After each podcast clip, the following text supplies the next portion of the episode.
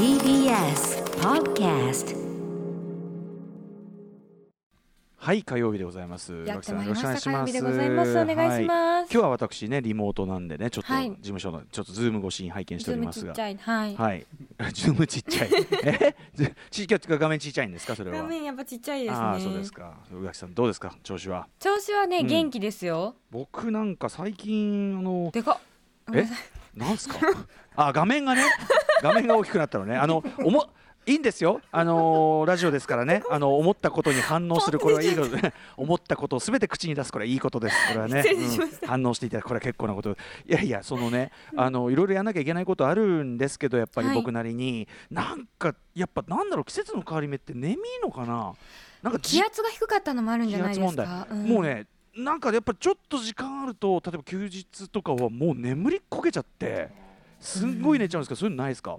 眠いです。あと私犬が寝るんですね。犬が寝る？犬があおお飼いお飼いになはいっているね、お飼い犬がわた私の犬がですね、膝の上まで来て寝るんですよ、ええええええ。目の前で寝てるとこを見せられちゃう、ええこっちも眠くなるんですよね。やっぱり寝ている生き物が目の前でスースーやっていると。あとなんか動けないっていう気持ちもあって余計にうん、うんうん眠い眠い眠いってね。いいのかな？じゃあこれはね寝る、はい。寝るってことでいいんですかね。そうですよ。そんな中ちょっといろいろあの、えー、宇垣さんは宇垣さんでね、はい。えーちょっと現在接種中の何か、えー私もちょっといろいろちょっと今ねちょっととある仕事に取り組んでおりましてちょっとそれに関連してちょっとお話ししようかと思いますので。はい、えー行ってみましょうかね。アフターシックスジャンクションン After Six Junction. 10月13日火曜日です。時刻は6時2分ラジオでお聞きの方もラジコでお聞きの方もこんばんは。TBS ラジオをキーステーションにお送りするカルチャーキュレーションプログラムアフターシックスジャンクション通称アトロク。はい、えーパーソナリティは私、えー今日は所属事務所スタープレイヤーズ会議室からリモート出演しておりますラップグループライムスターの歌丸です。そして火曜パートナーの宇垣美里です。はいということで宇垣さんね、はい。今最近はまあでもなんか毎週のようにねいろんななんか書評をやったり映画表をやったり僕以上にさだって複数そのなんちゅうの紹介ものみたいなの抱えてるからさでそれしかも文章に書くっていうなかなかなねあいやすからすごい好きだからありがたいんですけどね、ねえ大変でしょそれこそねと今週の金曜日もうん、キム・ジヨンでしょ？そうなんです。82年生まれはいキム・ジヨン、あの先ほどもちろん原作はね前から拝読しておりましたが、えー見てきた見てきた。さっきようやく、あのまず初めてあのパルコのあのシネクインとホワイト行ってね、うん。うんあのー久しぶりに新しくなったとこを見て、はいはいはい。なるほどなんつってね下のラーメン屋でラーメン食って。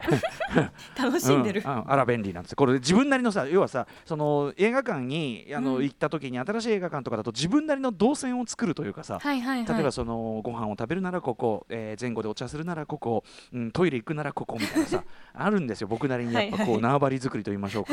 うん、でなんかまあ平日はねそのいろいろまあコロナ禍の影響もあるあってこう旅行者も少ないせいもあるのか、うん。まあパルコもね比較的はその空いてますからあそこは。うん。うん過ごしやすくですね、えー見させていただきまあ82年キム・ジヨンまああの詳しくは今日ムービーウォッチも当たっちゃったんでね。いやー当たっちゃ楽しみにしてておっってことはねあのいやこれでもまたね男から見たらもうきつかったなこれな。ですよね。そうだと思います。嫌な気持ちになりながら。あとやっぱ絶妙なねあの宇垣さんもおっしゃってたそのコン・ユさんがそのねその旦那さん役であることで生じるその要するにそのソフトでありいい人であるからこそ。からこそのうんというのは確かにおっしゃる通りでございまして、いやでもその辺も含めてやっぱ非常に巧みなバランスの作劇というか、うん。あのーソフトに包んでいるようで実はものすごくこうっていデロう形デロ本当に。うん、あの非常に素晴らしい、まあ、詳しくはね映画表で言いたいと思いますわあ楽しみです。がよろしくお願いします、はい。あとは最近宇垣さん何かありますか？私はですね、最近あのついについにというかずっと出てるのは分かってたのにうん買ってなかったんですけど、あのええはい。マーガレットアウトアトウッド、うん。マーガレットアトウッドの請願を買いましてこれマーガレッ今ト・アットウッドさんっていうのははいこちらあの次女の物語の方なんですけども、ね、この番組でもねだいぶ前にご紹介したしドラマもねありましたね。そうその次女の物語の続編がなんと35年ぶりに、あれってそんな最初昔だったんですね。あそうだだって学生時代に読まれたっておっしゃってまはいしたもんね。読んだのが高校か大学かちょっと忘れたけどとりあえず学生の頃に読んだんです、ええええすごいそれねちゃんと読んでるのもすごいけど。いやいやなので、そんなに久しぶりに出たんだと思っうんすてごいね。はい。えしかも次女の物語の続きみたいなこそうなんですとなんです。か15年後なんですが、うんうんうん。物語の10年後15年後で、うん。あのあの頃の主役が主役として出てくるわけではないのですが、うんうんうん。こうちょっと出てきていたあのおばさんいわゆるそのおばと呼ば呼ばれる、うんなんていうんですあの先生みたいうんうなん。ことをしてた人がちょっと出てきたりとか、はい。今回のこの請願だうと、んうん。3人の主人公がいて、うんうん。それぞれの立場でそれぞれの話がこう進行していくので、うんうん。非常になんていうかスピーディーというか、勢いがあって読みやすい。読みやすいです正うんうん。直、あそ前ののあのうもちろんそれが良かったんですけど、そのズーンドズーン地うんうん獄みたいな感じよりはすごくあのへー変化もあるし、うん。このその地獄のような国がどううんうん今後を迎えていくのかっていう、うんうん。そのある種その勢いがついて坂道を転げ落ちていくような部分を描いているの話がねでガーッと動き出してるそうなんからねですそうなんです、うううなのですごく面白くって、うんうんこれ私今日寝ずに読むんだろうなと思っています。れ絶対にあの読まなきゃいけないちょうど10月の頭に出たばっかり結構出たばっかりではありますね。そうなんです。いやでもこれ本当面白い。ちょうどさあの次女の物語はグラフィックノベル版が最近出てそれを、はいあのいもう一回これで読もうかななんて思ってたんだけどこっちで出てたのはこれも読まなきゃいけないこれね。ぜひぜひ。絶対これねしかもあのなんていうかな新刊としてリアルタイムで読むっていうのはねなかなかこうん。のタイミングだからっていうことで、まあ、ねなんかもしかしたらそれこそノーベル賞とかあるかなとか思って確かに。手を出す部分もあったんですけれども。うん。なくはないなくはない、ううん。んうん。あくあマーガレット・アトウッドさんのえー誓うに願うと書いて請願。はいこれ面白いですよ、うん。まだ全部読み切れてないんですが。はいはいはい、うん。これじゃあちょっとまあ読んだらまたぜひそのお話もはい伺いたいし、もちろんです。あのーそうですね。またね秋のが近づいてき秋がっていうか秋になってきましたんであの番組恒例のねあの推薦図書なんかもありますかあっらねたなそういうラインでご紹介いただくというのも一つありかもしれませんしね、去年すごい悩んだの覚えてます、うん。おすすめの本どのジャンルでとかずっと言ねいっぱいありすぎるからねそれはね、うん、まあまあちょっとこれ僕も必ず読みますねこはい、れね。はいはいすめです。僕はねだからそのグースかグースか寝てるんですけど、うん。そんな中でですねこれも言っちゃっていいよな。毎年やってんだからな。あのー毎年、ま、あの年末に出る、うん。あの文春エンタっていうあの文春の別冊があって、それであのなんていうかあの映画表を10本その星取りやるっていうのをここ数年まあやってるんですよ。ねそっかその時期かも。そうあんまりそのそういうねあの公開前の作品をなんかしてしかも星取りするなんてのはあんまりややってないんだけど、うん。あのまあ年ね毎年こうお声掛けいただいてる上にやっぱりその10本いきなりそのそれこそ10本シネマハスラーじゃないけどその10本ムービーウォッチメンじゃないけどいきなり全然こっちの専門分野でも何でもないものを10本投げられるって見るのがすごく勉強になるっていうか。うんうんやっぱその今まで全然チェックしてなかったサッカーの人とかをじゃあその際に僕もねあの本気でやりますんであの80文字ですけど80文字のたびに過去作見て原作読んでみたいなことを全部10本分やるからっていうっていうことをっていうことを頑張ってでもそれでもやっぱり追いつかないっていうかやっぱ日本その例えばソフト化されてないものがいっぱいあったりとかあとはそうだなそのソフトが手に入らないいろんな問題やってるんだけどその勉強中でいろいろやっててでやってるんですよ。でグースか寝てる場合じゃないんですけどでそんな中であの例えばねそれ言っちゃっていいのかなあの間もなく公開されるやつで、うん。いいのかなこれ。言うと怒られるかな。なんだよなんだよ。文春森谷さん。う。いいよね。あとややるってことも言っちゃったけどこれもし仮に週刊エンタ出てあの俺が乗ってなかったらあなんか落としたなみたいな。あのねそれでその落とした際に昨日のね文豪たちの言い訳のようななんか醜い言い訳メールとか送ったのかななんて思っていただいていいかもしれない。まあややると思うんですけど、はい。あのーもうすぐね公開される「聖なる犯罪者」っていう、うん。はい、あのなんかオースあのポーランド映画があってでそれの監督のヤン・コマサさんっていうねこれ結構若手監督でポーランドのすごい才能ある人ででも今までちゃんとチェックしてなかったんですけど、うん。ヤン・コマサさんのそのフィルムグラフィーをチェックしてたら「あのヘイター」っていうさネットフリックスでこの7月ぐらいかな、にこう配信が始まった作品があってであの見ようかなと思ってマイリスト面白そうだなと思ってマイリスト登録してたらこれがまさにヤン・コマサさん。だからあのポーランド映画なんですよあれ。はいはい。なんとなくー覚えありますかね、なんか、はい。ヘイターっていう要するにその SNS 上とかを SNS, SNS とかを使ってインターネットを使って、うん。えーとまあ、中傷攻撃とかでそれによって例えば商売の敵を貶めたり、えーあるいはその政敵を政敵というのはあの政治の政治の,、えーそのライバルをこうなんか嫌な評判を流すみたいなことを請け負う、まあ、なんていうかな SNS インターネット上の宣伝会社みたいなところがあってでそこに働くというか働くことになった若者の話なんですけどそう。で,、あのーでこの機会でそのヤン・コマサさんのそっちが最新作ね。同じ,、同じ脚本で監督でそっちが最新作っていうことなんで見たら、まあ、ヘイターめちゃめちゃ面白かったしそのせいなら犯罪者もすごい面白くてでなんて感じの勉強してるんだけど特にそのヘイターの方はやっぱりその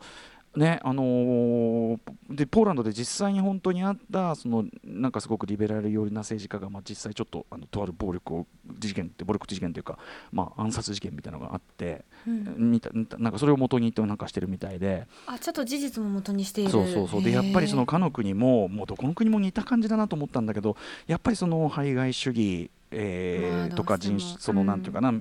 こう排外主義的なヘイトがもうこうねヘイトスピーチというかヘイトクライムとかがまかり通っての状況で移民排斥とかみたいなのがすごくやっぱあるみたいで。でまあそういう社会法会計をこうベースにしてんだけどなんかこのヘイターの方はどっちかっていうとこうなんていうの？現代のタクシードライバーっていうかそういうこううん社会にすごく不満を感じている人たちが、まあ、なんでそっち側に行っちゃうかとか、うんでそっちがなんていうかなその主人公も含めてやっぱりそのすごくじゃあ裕福で、えーリベラルな考えを持ってっていうその人たちに対してやっぱいかにこうやって反やっぱりその確かに反感を持つっていうのがちょっと分かるようなあの話にもなっててこうあなるほどなっていうかだからその視点がちゃんと描かれてるのがすごくこう面白いなとも思ったし、うんあのーそうそうなかなかであの映画としてもめちゃめちゃ面白くて、まあ、いわゆるピカレスクロマンの部類に入ると思うんだよね。その主人公が決していいとは言えない振る舞いをどんどんしていくことで、こうまあ、勝ち残っていくのかみたいな。でも主人公の心情めちゃめちゃわかる。その、えー、とすごくお金持ちの家族で、まあ、非常にリベラルな家族がいてそこに学費の面倒を見てもらってるみたいなその引け目があるんだけど居候さんみたいなうん。ででも彼ははっきり言ってぶっちゃけちょっとそれこそあのタクシードライバーじゃなくてちょっとやべえ体質があって、そのそそのところの娘さんにまあことがちょっと好きなんだけどそれにちょっとなんかこう行く感じがやっぱちょっとストーカーチックだったりして気持ち悪がられるのももちろんわかるんだけどうん。同時に彼がそこでものすごい悔しい思いするのみたいのもなんかこううん観客としては分かったりなんかして、うんすごくよくできててそれが。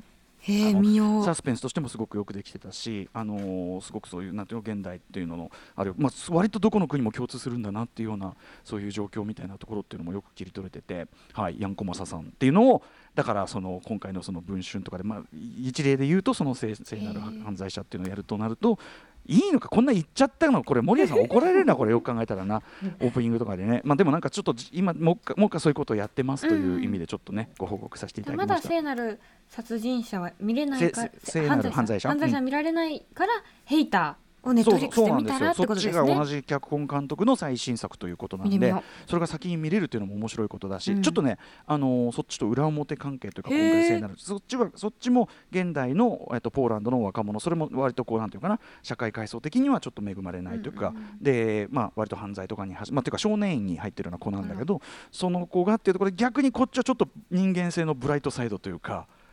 を描いていくというかちょっとこう表裏一体な要素もあったりするんで両方合わせてみるとうん、すごくいいんじゃないかなっていうことを話しすぎですねこれも。う 怒ら森谷さん怒ら怒られちゃうかな。怒られちゃうなっていうね感じですかね。あとじゃあちょもうちょっと時間あるかな。昨日ね、ちょっと話そうと思ってたカルチャーニュースでこれ面白いなと思ったんでご紹介したいんですけど、えっと大林信彦監督まあ亡くなりましたね今年ね。はい。えー亡くなられた大林信彦監督の未発表短編が見つかったという話なんですけど、これねえっと大林監督が劇場映画監督デビューする前の30歳の頃ハウスでデビューする前30歳の頃まだ実験映画やまあ CM ディレクター時代でね DM ディレクターとして活躍されている時代の作品と見られというのがえーっとですね発見されてえっとこれがねタイトルが海外特派員ある映像作家の場合という、まあ、この海外特派員というタイトルはまあ大林さんのことですからまあ明らかにこれヒッチコックです。あのヒッチコックの海外特派員というサスペンス映画があってあのそこからまあなんていうか引用というかつけたタイトルだと思うんだけどで、ね、これ撮影が16ミリフィルムで、えー、と約13分の白黒作品、ね、1967年頃の撮影と見られると、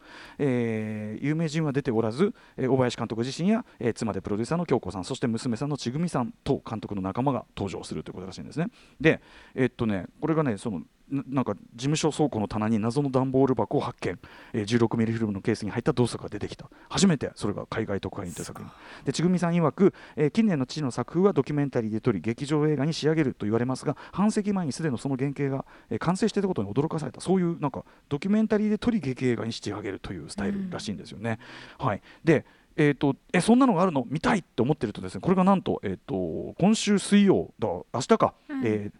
え明日？明日？明日です明日。今週水曜15って書いて14日ってことかな、えーからどっちだろう？でも15日だと。15日これ木曜か？ね。木曜が正解なのかな？15日木曜の、えーからオンラインで公開される京都国際映画祭で上映される。だからオンラインで見ることができるという。しかもですね、まあ、非常に短い作品ということもあって視聴チケット無料ですこちら見ることができる。そうなんです。だからだはい、大林信彦作品ね、あのー一通りあの結構その昔の実験映画も含めて私結構見ている方なんですけども、うん。えーこれはちょっと見ないといけないということで、えーということでございます。えっ、とね10月15日木曜10時からえっ、と18日日中24時までってことなのかな？で視聴チケット無料ということなんで、うん。はいということでございます。えっ、と京都国際映画祭こちらのオンラインで見れるということです。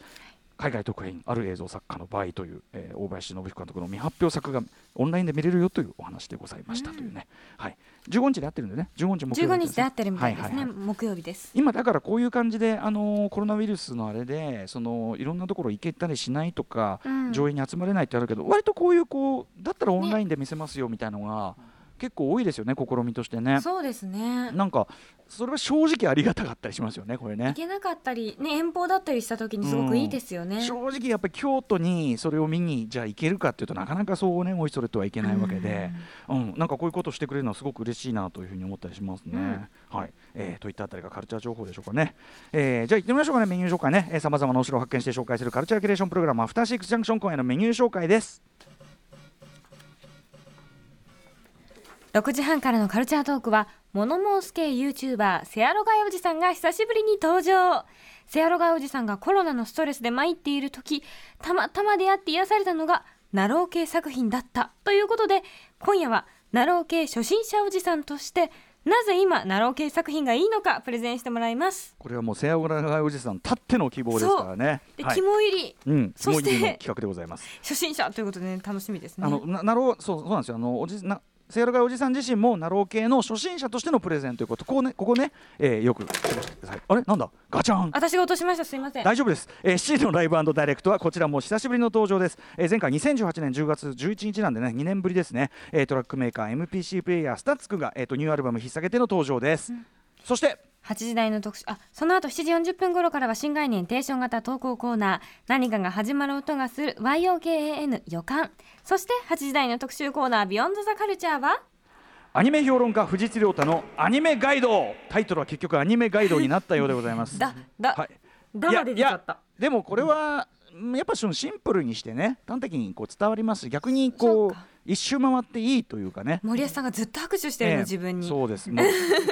こう70年代後半につけたような感じのタイトルが逆にいいということなんですね、えー先週この特集を発表した時からこのタイトルでいいのかいやむしろこれがいいなどと物議を醸したタイトルが物議を醸している。アニメ評論家藤津亮太さんによる不定期企画が、えーふスタートいたします。まあでもこれ要はあの高橋義明さんがやってる月間ね、えー、とミュージックコメンタリーみたいな感じであの藤津亮太さんが定期的に出て、えーその時々のそのアニメし業界の、えーアニメシーンの、まあ、時事ネタといいましょうか。時事に沿ったお話をしていただいて、えーさらに最近のおすすめをいくつかというねそういうような構成になっております、えーということで藤津亮太さん、えー実は今年からプログラミングアドバイザーに、えー就任されました。東京国際映画祭2020、えー上映される注目アニメご自分がねそのキュレーションでプログラム組まれてますから、えーこちらとかあとは10月から放送される注目のテレビアニメなどについて解説していただきます番組への感想や質問などリアルタイムでお待ちしております。アドレスは歌丸アットマーク TBS.CO.JP 歌丸アットマーク TBS.CO.JP まで。読まれた方全員に番組ステッカーを差し上げます。えーそして番組ではツイッター、LINE、インスタグラムを稼働しております。各種、えーフォローフォローお願いいたします。それではアフターシックスジャンクション行ってみよう。After Six Junction.